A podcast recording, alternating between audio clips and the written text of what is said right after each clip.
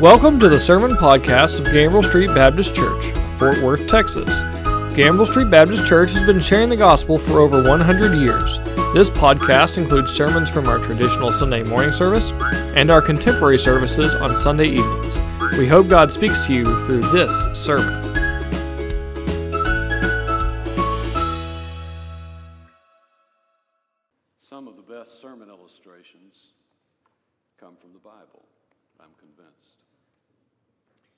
The story well. It's in all the Gospels. In the Synoptics, we know that he's near the sea, near the lake. It proves to be the Sea of Galilee. But in John's Gospel, he tells us very clearly he's overlooking the Sea of Tiberias and there's a significance in that. And he looks out there and he sees 5,000 men, probably a lot more women and children. Who knows how many were there? 10,000, 12,000, we don't know. And then later he sees about 4,000 men. In Mark's gospel, it's in chapter 8. And in both of those stories where he fed them, there's some common denominators in the feeding of the 5,000 and the 4,000. One of them is that he sees a great, great need. They've been following for many days. Actually, they pursued him in the first account when they were going into the, uh, not the wilderness, but away from the populated areas to get some rest.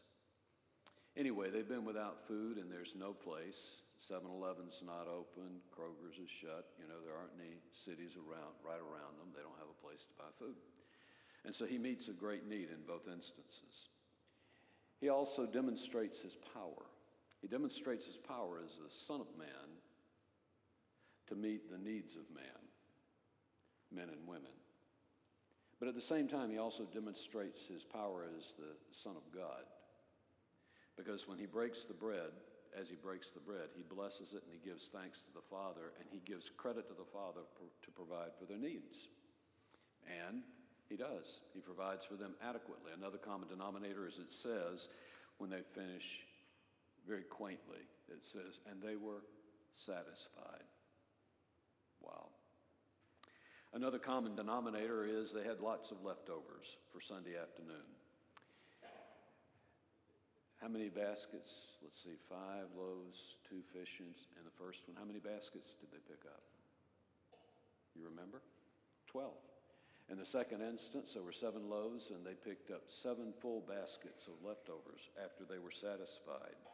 Something to sustain them later. I think it's interesting in the second story in Mark, the eighth chapter, not, not long after that, the disciples get into the boat and they don't have anything to eat except one loaf of bread. It makes you wonder where all those baskets went. Another common denominator is that Jesus looked out on, on them and he felt what? What did he feel? Compassion. And in the earlier account of the 5,000, it says he looked on them and they looked like sheep without a shepherd. So that's one story. The Sea of Tiberias, John 6.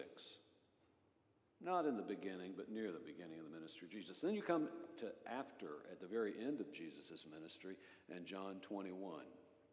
And where are they? Lo and behold, they're back at the Sea of Tiberias. It's interesting. That word is used only three times in the New Testament, and all three times are in those two accounts. Twice in John's Gospel of the sixth chapter, and once in the 21st chapter.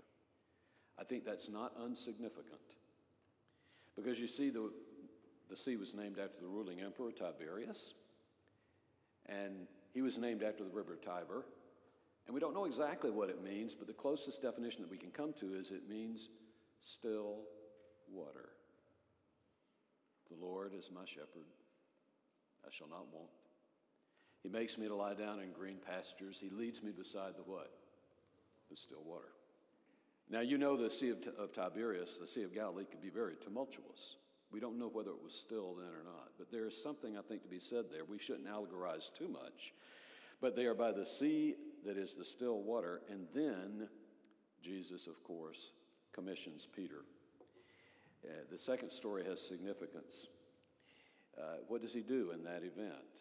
How many sermons have you heard on Feed My Sheep? I think one thing it is, is it's an act of redemption where he forgives Peter three times for his three denials, and that's obvious. And, and, and when he does that, he says what? He says, he prefaces this by saying, If you what? If you love me, feed my sheep. I think what he's doing there in the, in the restoration of Peter is he's reminding him of that compassion that he had for the sheep when he fed them earlier on that hillside overlooking the sea. And now it's his responsibility not only to love Jesus, but to do what? To love the sheep. I think it's a commissioning to the shepherd. Peter is kind of the leader of the group, and he passes his staff, his pastoral staff, to Peter. And he says, Not only if you love me, he says, Feed my what? My sheep. You're going to be a shepherd, Peter, and you need to feed the sheep. I think it's also an act of compassion. He's infusing Peter with his personal love for the sheep. He doesn't just say, Feed the sheep. He says, What? If you love me, feed my sheep. Peter, they're going to be your sheep. This is a personal thing. And then I think it's an act of instruction. He's showing Peter how to lead the flock. And if walking with the Lord is what worship is, he was instructing Peter on how to lead them in worship. he said, What? He said, Feed my sheep. I think each one of those phrases has significance to the church today as we talk about worship. You know, we have talked about what worship is in the past few weeks, and putting it this way one way of seeing it is God invites us to walk alongside Him, and that is worship in everyday life and when we walk alongside Him here in this congregation. He says, Don't be casual about it. He says, I am the awesome I am God. I created everything. When you come into my presence, you're coming into the holy, almighty God. And therefore, we do what? We confess our sin and if we do, he is faithful and just to forgive us of all our sins and our cleanse us of our unrighteousness so that we can do what? John, 1 John 1 says, so that we can walk in fellowship with him. And therefore, logically, we walk in fellowship with one another. And then we worship the King. We worship the King in all of his holiness and splendor, and he calls us as a royal priesthood to go forth and to be a holy nation. And holy means holy. We must live up to that commitment. And last week we saw that we do that with what? And we heard about it today again. We go out with what? With joy and gladness. And He renews His salvation in us, and He restores that joy. And the joy that we see when sinners come to God is like that which is celebrated in heaven. So today, I want us to look in light of what we said about Peter and the commissioning, but look at a different text. And it's interesting, Peter wrote this text. 1 Peter 1, I'm going to start in verse 22 instead of chapter 2, verse 1, but we will go through verse 3 of chapter 2. And in today's text, I think it underscores then, as we talk about worship, the importance of God's Word in directing the way we worship. You notice every time that Ben leads us in the opening reading, he said, let, Let's let what? The Word of God guide us in our worship. This text tells us something about that. It helps to direct us in our corporate worship, and it also guides us daily in our walk with Him as we fellowship with the Lord and with one another when we leave this place as we walk with God the centrality of God's Word in worship. It also shows how worship meets a very deep need that we have when we look at the Word of God. It's not only about what we do to honor and glorify Him, but it's also about meeting a very deep need that He has created in us. So, would you stand together as we read God's Word, beginning in chapter 1 of 1 Peter, verse number 22? since you have, in obedience to the truth, purified your souls for a sincere love of the brethren, fervently love one another from the heart. For you have been born again, not of seed which is per- perishable, but imperishable. That is, through the living and the enduring Word of God. For all flesh is like grass, and all its glory like the flower of grass. The grass withers, and the flower falls off. But the word of the Lord endures forever. And this is the word which was preached to you. Therefore, putting aside all malice and all deceit and hypocrisy and envy and all slander, like newborn babies, long for the pure milk of the word, so that by it you may grow in respect to your salvation, if you have tasted the kindness of the Lord. May God bless the reading of his word as we take our seats. In this, two or three things I think we can glean from it, from God's word. First of all, God prepares us for worship. God prepares us for worship beginning in chapter 20, uh, verse number 22, and going almost all the way to the end of the, of the chapter, halfway through verse number 25. And then there's a phrase at the end of verse 25, I think, that is indicative of how God guides us in worship.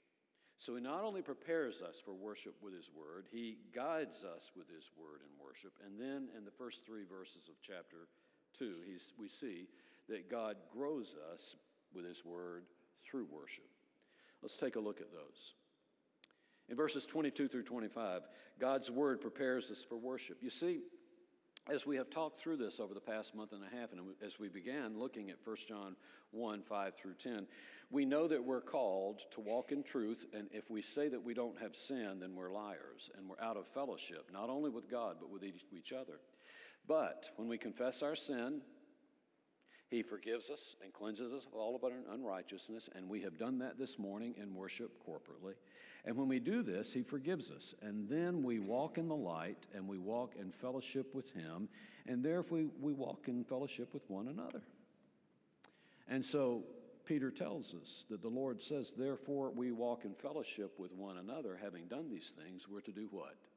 We're to follow the third great commandment. The first is to love the Lord your God. The second is to love your neighbors yourself. And the third that he gives, the new commandment, is that you will love one another so that people will know that you're my disciples. So you see, we're prepared in worship to do that, to love one another. It's actually preparatory, it's a preparatory act of worship.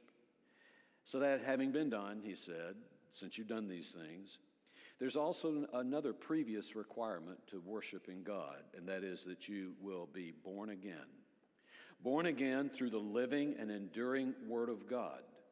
Now, here in verse number 23, he uses the term logos, that is, the Word. A parallel to this idea, the living Word, the logos that is the living Word, is Hebrews 4, and you know it well. For the Word of God is what? Living it is not only words on a page, it is living. And the Word of God comes alive, but it's also talking about the living Logos. That is the Son of God, Jesus Christ. The Word of God is living and active and sharper than what? A two edged sword. God's living Word can take three forms, the best I can see in Scripture. And one of those is what we have just said it's the person of Jesus Christ. So when we talk about word guided worship, it is nothing less than the shepherd, Jesus Christ, leading us himself. In the beginning was the what? Word. And the Word was God, and the Word was with God. He was with God in the beginning. And in him was what? Life. And that life was the light of life of the, the light of men. So in this respect, Jesus Christ is the living word. He says to Nicodemus, and of course we know where he's headed with this. He's pointing to himself as the source of life. When he said, If you're going to see the kingdom of God, you must be what? Born again. And Peter repeats this here. You see, it's the living word that births again, and it is not just words on the page, although they tell us the story, holy words from the holy book.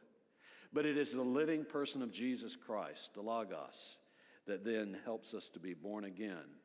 Born not only of water, but born of the Spirit. And it speaks about imperishable seed. And what is it talking about there? It clearly is talking about Jesus Christ, because in John 12, he speaks to the Greeks that come to him, and he's, he knows that he's about to be put to death. And he says, What? He says, A seed must first fall to the ground, and it must die before it bears much fruit. So, all of these are allusions to the fact that the Word is the living Word of God who is the imperishable seed. There's a second aspect, though, of the Word given to us in Scripture, and that is the Rhema, that is the breathed Word of God. In Matthew, the fourth chapter, in the first temptation, Satan wants him to, to turn stones into what? Into bread. And what does he say? He quotes Deuteronomy, Deuteronomy 8. He says, Man does not live by bread alone, but on every word that proceeds from the mouth of God. And it's interesting. The parallel in the Old Testament is the same idea as the Rhema, the breathed word. So there's Jesus Christ, who is the living word, and then there's the living word that is the breathed word of God. In John, the sixth chapter, this morning we heard the passage in the context of the feeding of the 5,000. Jesus said, It is the Spirit who gives life. You see, the, the, the flesh profits nothing. The words that I have spoken, the words that I have breathed upon you, you see, are spirit and are life. So there's the second dimension of the living word. It is the breathed word of God. It is that breathed word of God that creates. In the beginning, God created the heavens and the earth, and then he reached down and he fashioned. No, he didn't. The only thing that he created with his, metaphorically, with his hands was man. He spoke, and the word brought forth what? Light. He created with his breathed word. There's a third dimension to this living word, and it is the New Testament scripture and the Old Testament scripture, but in the New Testament, it is the graphe, the word. It is that which is, in fact, God breathed. All scripture is God breathed. And when it says that, it combines two ideas the God breathedness, but also the word, when, when it speaks about scripture there, it says the graphe. The writings you see themselves are God breathed, inspired by God. The Old Testament parallel to this is in Psalm 119. Debar is the spoken word. And in verse number 25, the psalmist says that he asked God to revive me, to give me life again through your word. In Psalm 50 and Psalm 107, he says, Your Emrah, which is the spoken and the written word of God, they make me alive, they give me life. In Psalm 116, we have this idea of the writing of God not only giving life, but sustaining. He says, Sustain me according to your word. So you see, there are three different facets, I think, in Scripture as to what this living, enduring word is the person of Jesus Christ, the breathed word of God Himself that came through Jesus Christ, and also then the writings themselves. They are inspired, the, the living and what does it say? Enduring word of God. What about this enduring word of God that guides us in worship? The Old Testament is very clear that it endures. The passage that is quoted here in First Peter about the grass of the field and how perishable it is compared to the Word of God. There he is quoting Isaiah 40.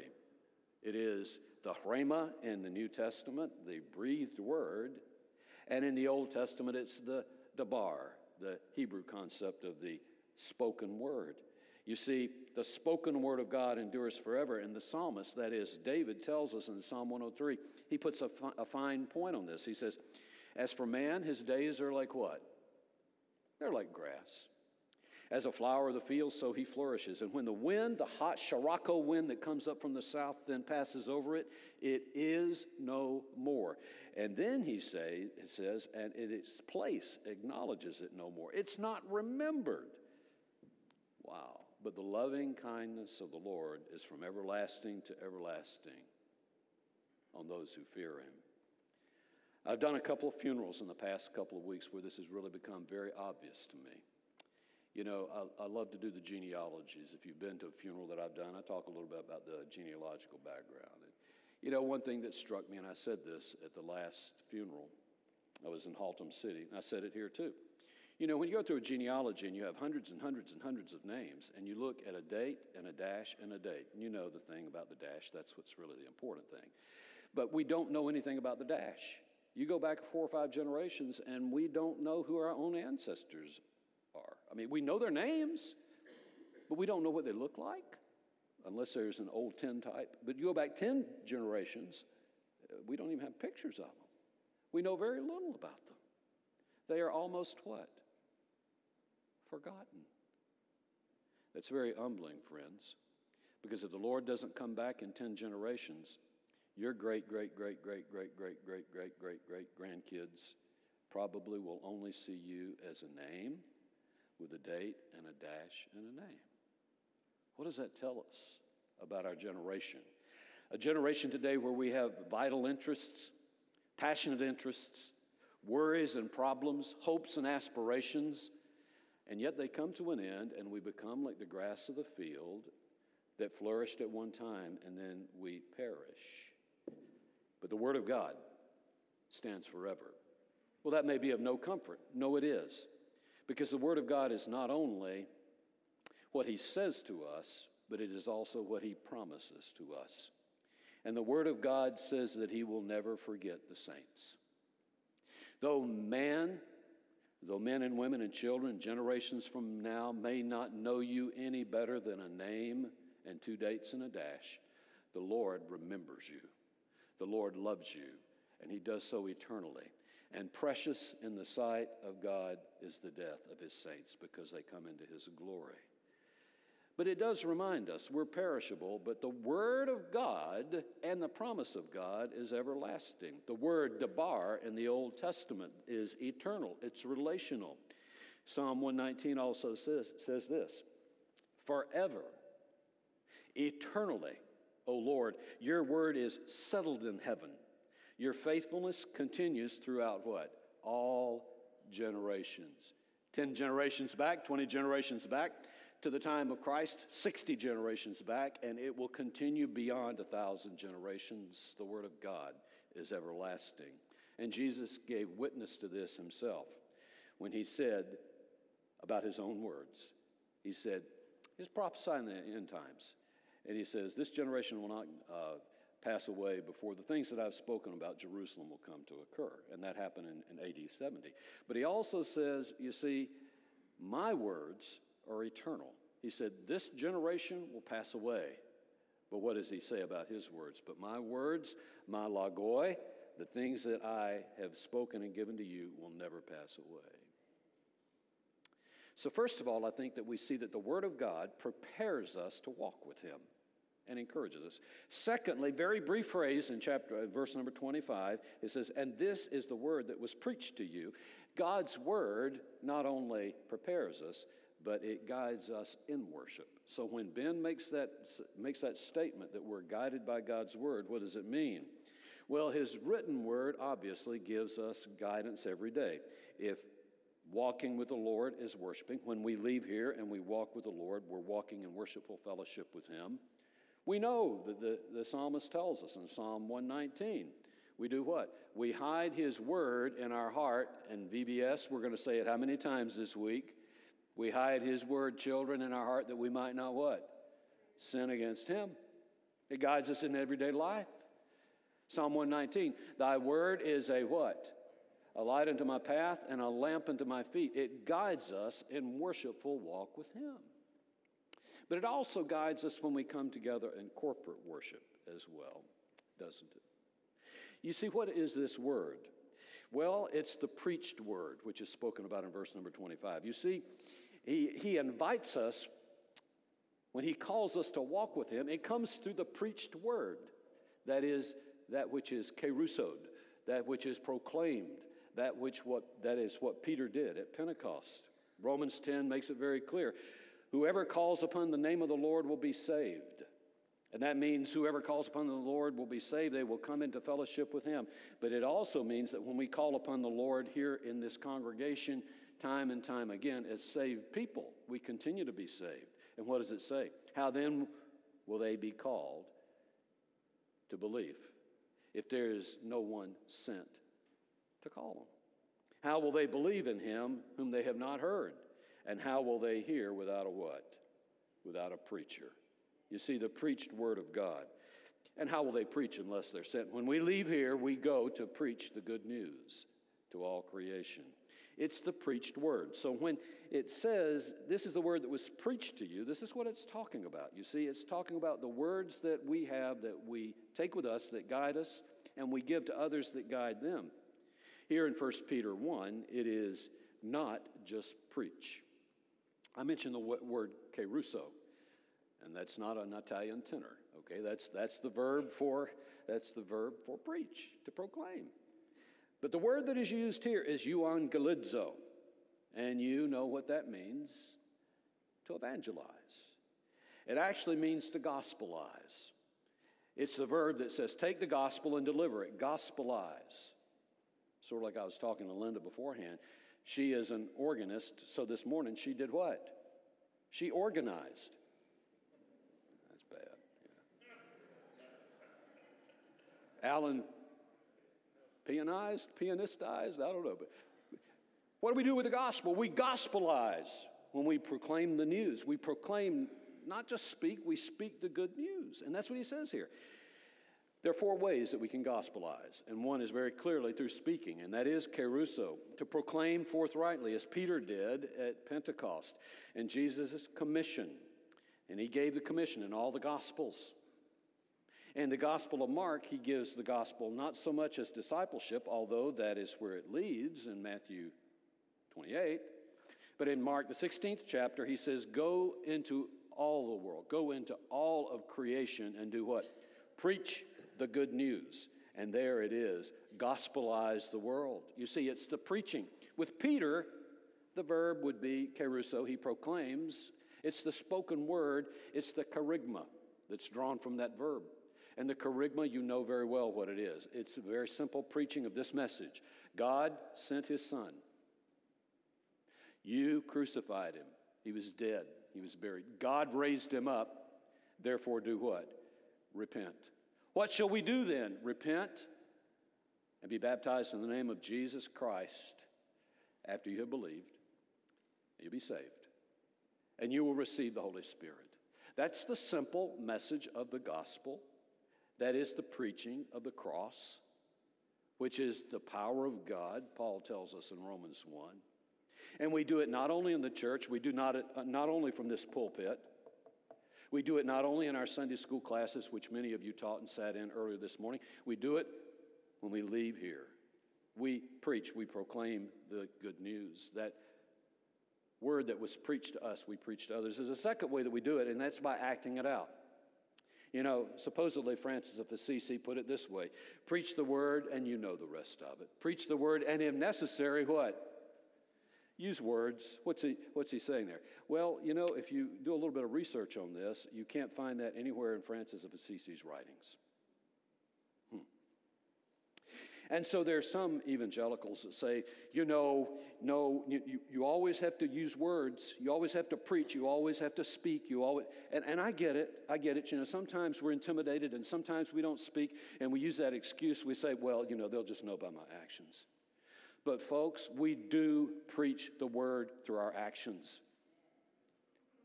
And sometimes, even when we are not able to speak a word, we preach even without words if it's necessary. Really, what St. Francis said was this to his Franciscans. And rule number 17 of the Franciscan order let none of the brothers preach contrary to the form and institution of the Holy Roman Church. And by the way, Francis was one of the great verbal preachers of his day. That's what he did. He went from village to village to village and he proclaimed with his word, he preached the word of God. But what he went on to say, he said, he said, follow the teachings of the, of the church, unless this has been conceded to him by his minister. Then he said this Nevertheless, let all the brothers preach by their works. So, what he's saying is, we do preach through our works. The point's this a second way of preaching is to give evidence of what we speak by practicing. Practice what you preach. A third way that we preach the word is by rehearsing it. By rehearsing it. And especially when we come into corporate worship, we rehearse it every time we come. You take your bulletin and you look at it, if you would, if you got it with you. I hope everybody got one. Today we rehearse the word. We began with Psalm 19. And it wasn't just willy nilly picking some passages of scripture and putting it on the liturgy. Great thought went into this. It reinforces what the word is instructing us about today. Look at Psalm 19. Thy law, O Lord, does what? It restores my soul. This is about the word. Your testimony, O Lord, makes the simple wise. The precepts of the Lord, it rejoices the heart. The law of the Lord enlightens the eyes. And they are what? At the, at, the, at the end of the passage, they're sweeter than honey, than the honeycomb, and in keeping their, them is great reward. You see, that is rehearsing the Word of God, and it guides us in the worshipful study of 1 Peter 1 and 2. There's a linkage. It's the Word. Uh, look, look at John 6. Well, you can't, it's not in the bulletin, but when the scripture was read earlier, uh, it, it spoke about, I am the living bread that came down from heaven. If anyone eats this bread, he will live forever. It, it reinforces what Peter is saying in 1 Peter. We rehearse the word as we prayed in our opening prayer, and our prayer of confession, and our prayer dedicating what we give to the Lord. Those are spiritual prayers that we offer up to Him as sacrifices, and we rehearse our devotion to Him. We rehearse in singing singing hymns and spiritual songs. The first one that we began with, look at the bulletin. It shows that we long for the pure milk, doesn't it?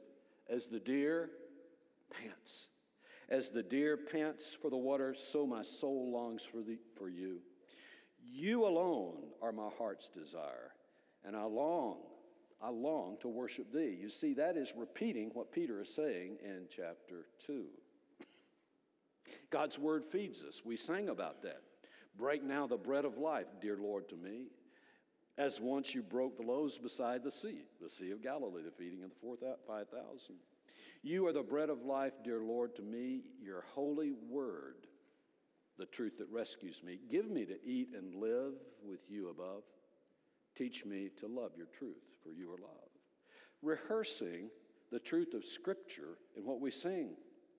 The, the word is preached, I hope, this morning. But we sang about it, didn't we? Because in that great choral special, it said, Oh Lord, when I'm weary. It reminds us of what we said last week. Sometimes we get weary, we get beaten down, and He restores the joy of His salvation in us, and it links to what we're talking about today. It says, Oh Lord, when I am weary, when I feel the days I'm living are in vain, may God help me be faithful to the word that you have given to proclaim. Proclaim the word, proclaim the word, and you will go out with joy and be led forth in peace. Isaiah. and the hills will break before you into song. We rehearse these things as a matter of worship based on what? On the living word Jesus Christ, which was breathed upon us by his Holy Spirit and which we read in Scripture. We, reenact, we, we, we also reenact the word. That's another way that we preach the word. From time to time, we baptize. We do what the Lord commanded us to do. And when we do that, and we say this from time to time when we baptize, I've heard Clyde say it, I've said it. We do what? We preach a sermon. And it's not the, just the preacher or whoever who dunks the person under the water. It's the person who's coming out of the water in that symbolic act that is preaching a sermon. I have then what? Died to self I have been buried unto death in Christ by baptism, and I have been raised to walk in what? In newness of life. That, that's a sermon. That's an illustration. And today, as we come to the table, when we pull that cover off, and the deacons and I share with you in the institution of, it's more than an institution. When we share the supper, the Lord's Supper, it's a symbolic act. And it does what? It commemorates the new covenant that is in his body and his blood. And it proclaims, it preaches, it says that in, in 1 Corinthians 11. We proclaim what? The death of our Lord until he comes again. So there are many ways that this very short phrase at the end of the chapter, I think, is used. This is the word that was preached to us, and it is incumbent upon us to do what? To do the same thing to proclaim, to gospelize in so many different ways. And the guide of that is the Word of God. And then finally, we see God's Word grows us through worship in verses 1 through 3. We should long for God's word. We should yearn for it. We should desire it. We should be passionate. It, it, it can also be used in a negative way to harbor a hidden desire. Hmm. Passionate. It has two dimensions it has a personal dimension and an end times dimension, a future hope. The personal dimension is it talks about a, a personal relationship. You know, Paul, when he writes to the Romans, when he writes to the Philippians, and he writes to his dear friend Timothy, he says, I yearn I long to be with you. There's the personal dimension. He talks about the Thessalonians yearning to be with him. Reminds me of being in the desert. And that truck came rolling in from down south, 300 miles down south, and it was half burned. The mail truck caught fire. Let me tell you, folks, when GIs are away in war, they yearn to hear from their loved ones. And you can just feel your heart sinking into your stomach, wondering whether or not four or five weeks of mail from your loved one was destroyed on that truck. We yearn to hear from our loved ones. When 9 11 hit, what did everyone do? Well, some of you aren't old enough to remember that. But what happened 20, 21 years ago? What happened? Everybody immediately did what? They picked up the phone and they called their loved ones because they yearned to hear that they were okay. It's that, it's that kind of yearning. You see, it's, it's relational. We should yearn for, the, for the, the, the pure milk. It's also about future hope. In 2 Corinthians 5th chapter, he says that we earnestly yearn, we long to be clothed with our future clothing, our heavenly clothing. We yearn for the pure milk of God. You know, milk is that which sustains us and nurtures us from infanthood beyond. And we live on more than just milk later, but it begins with milk. And it's to be pure, it's to be unadulterated, unalloyed, nothing mixed in it, but it also means that it is without guile or deceit. You see, it's true, the true word. This is used uniquely in the New Testament here, this word. And we're to desire the pure milk of the word. And it's interesting here. The word that is used here is not logos, it's not the noun, it's the adjective, logikos. What do you hear in that? We're to yearn for the logical word. What does a logical word have to do with spiritual things? Well, it can be interpreted a couple of ways. It's the same word that is used only elsewhere in Romans 12 1, where we're to present our bodies as living and holy sacrifices to God, and that is our, as it says in the NASB, your spiritual, there it is, spiritual service of worship. It can be translated that way. You see, it can be focused on the object, that is, our spiritual transformation. The NIV says it's your true and proper worship. The King James says it's your reasonable service. The ESV says it's your spiritual worship. It's translated different ways, this word logikos, but it has two, two usages. One is that it pertains to speaking the, uh, something that's reasonable, logical and according, according to God's logic. Or it can focus on the target. It can, it can focus on the target as meaning a kind of spiritual effect upon the target. So when we read this passage in different versions, it reads this way The NIV and many other versions speak about the pure spiritual milk. The American Standard Version speaks about the spiritual milk which is without guile. The King James Version takes a different tack. It speaks about the sincere milk of the word, and the of the word is the logikos. And you have heard me read that from the NASB this morning. There are two logical meanings here, pardon the pun. One is long for the pure milk that is the Word of God. You see, it is the God produced milk.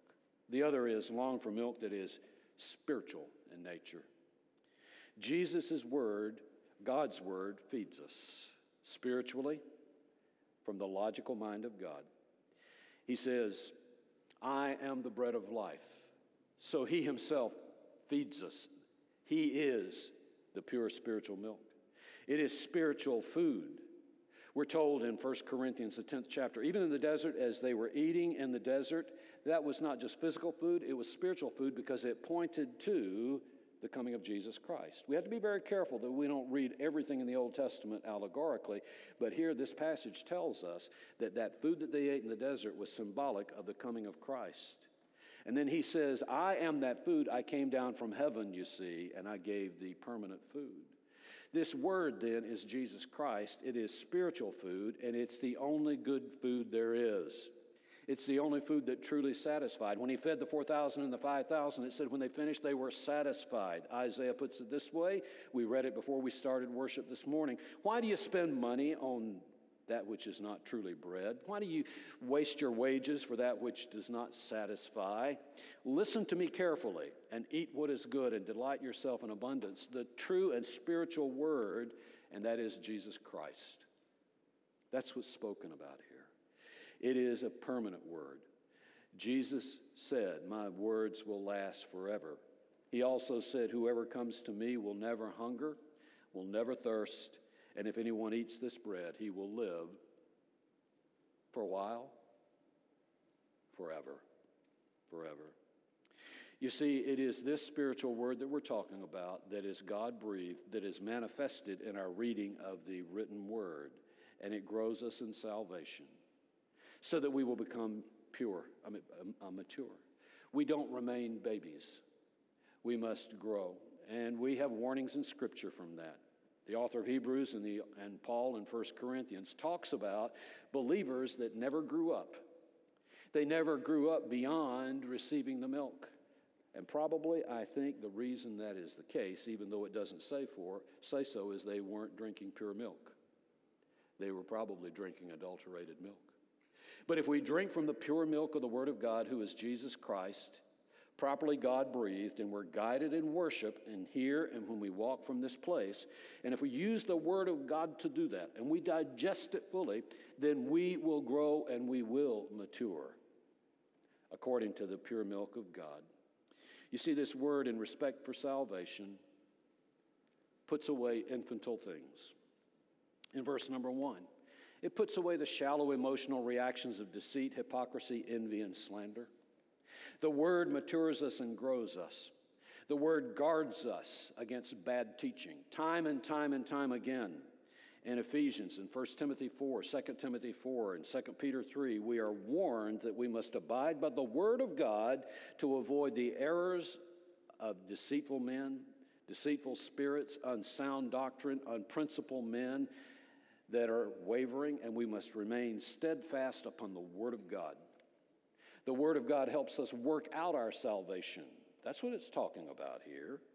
Ephesians 2 says that we work out our salvation with what? Fear and trembling, holding fast to the Word, holding fast to the Word of life, proving to be God's children without reproach in a crooked and perverse generation. The Word of God helps us grow in our salvation by giving us greater knowledge of God. Second Peter later tells us in his following letter. But grow in the grace and knowledge of our Lord Jesus Christ according to the Word of God.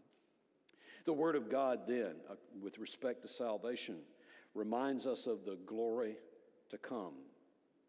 In Ephesians 1, we're reminded that we are to have our, the eyes of our heart enlightened so that we might know, according to the Word of God, the promise of redemption that is to come. And Peter tells us in his second letter the Word of God reminds us in our salvation that it is preserved to the day of salvation, which is yet to be revealed. The Word of God then prepares us for salvation that is going to be complete someday. And then finally, he says, it causes us to taste God's kindness. God's kindness. To the Ephesians, Paul put it this way In all wisdom and insight, he has made known to us the mystery of his will, you see, through his word, according to the kind intention that he designed from us that was purposed in Christ. The kind intention of God that Peter is talking about here, then, Paul tells the, the Ephesians, is it is the redemption of Christ's blood and the forgiveness of our trespasses. That's God's kind intention for us. And then we taste the Word of God. You know, Jeremiah ate the scroll because God told him to eat it and taste it. And he said, The words were sweet. Your words were found, and I ate them, and your words became to me a joy and a delight to my heart. For I am called by your name, O Lord God of hosts. We're called to eat the Word. Now, we have a different understanding than other traditions about what the Lord's Supper means. But this morning, we're going to celebrate everything that we have talked about when we come to the table. We're reminded of what Jesus did by the Sea of Tiberias. We're reminded of the call to shepherd the flock, to feed the sheep. We're reminded that this represents symbolically the living Word, Jesus Christ, the breathed Word that created, and also the Word that has come alive in our hearts through His example and through the written Word. We're guided as we celebrate at this table to remember. It is a moment of remembrance as we eat this bread and as we drink from this cup that it is His covenant that we celebrate. And we celebrate and we praise God for His death because it brings us our salvation. And we proclaim that word when we take this Lord's Supper until the day He comes again. You see, that's the food that nurtures. You know, if, if we had to live on the wafer in this uh, covering, wouldn't sustain us, that, that little tiny piece of bread. That little tiny piece of bread does not save us. But that tiny piece of bread and that small bit of juice remind us of food that is imperishable and a covenant that is unbreakable. And the promise that if you have accepted Jesus Christ as Lord and Savior, and He has prepared a place for you in heaven, someday there's going to be a great banquet. And He's going to call all of His kingdom together around that banquet, and we are going to celebrate with the King of glory because we have been saved through the shed blood of Jesus Christ. The invitation this morning is Have you asked Jesus Christ to be your Lord and Savior? Is He the King of your life? And have you been invited to come to the banquet forever? As we stand together and sing our hymn of, hymn of invitation, what is God's pleasure with you this morning?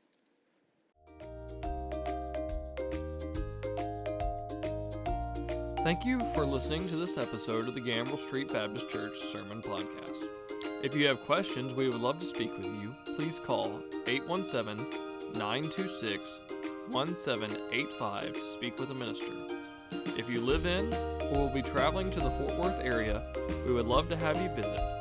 Gambrell Street Baptist Church has six church goals to reach the lost for Christ, to learn more about Christ, to touch the city through Christ, to train leaders to serve Christ, to embrace the world with Christ, and to build strong families in Christ.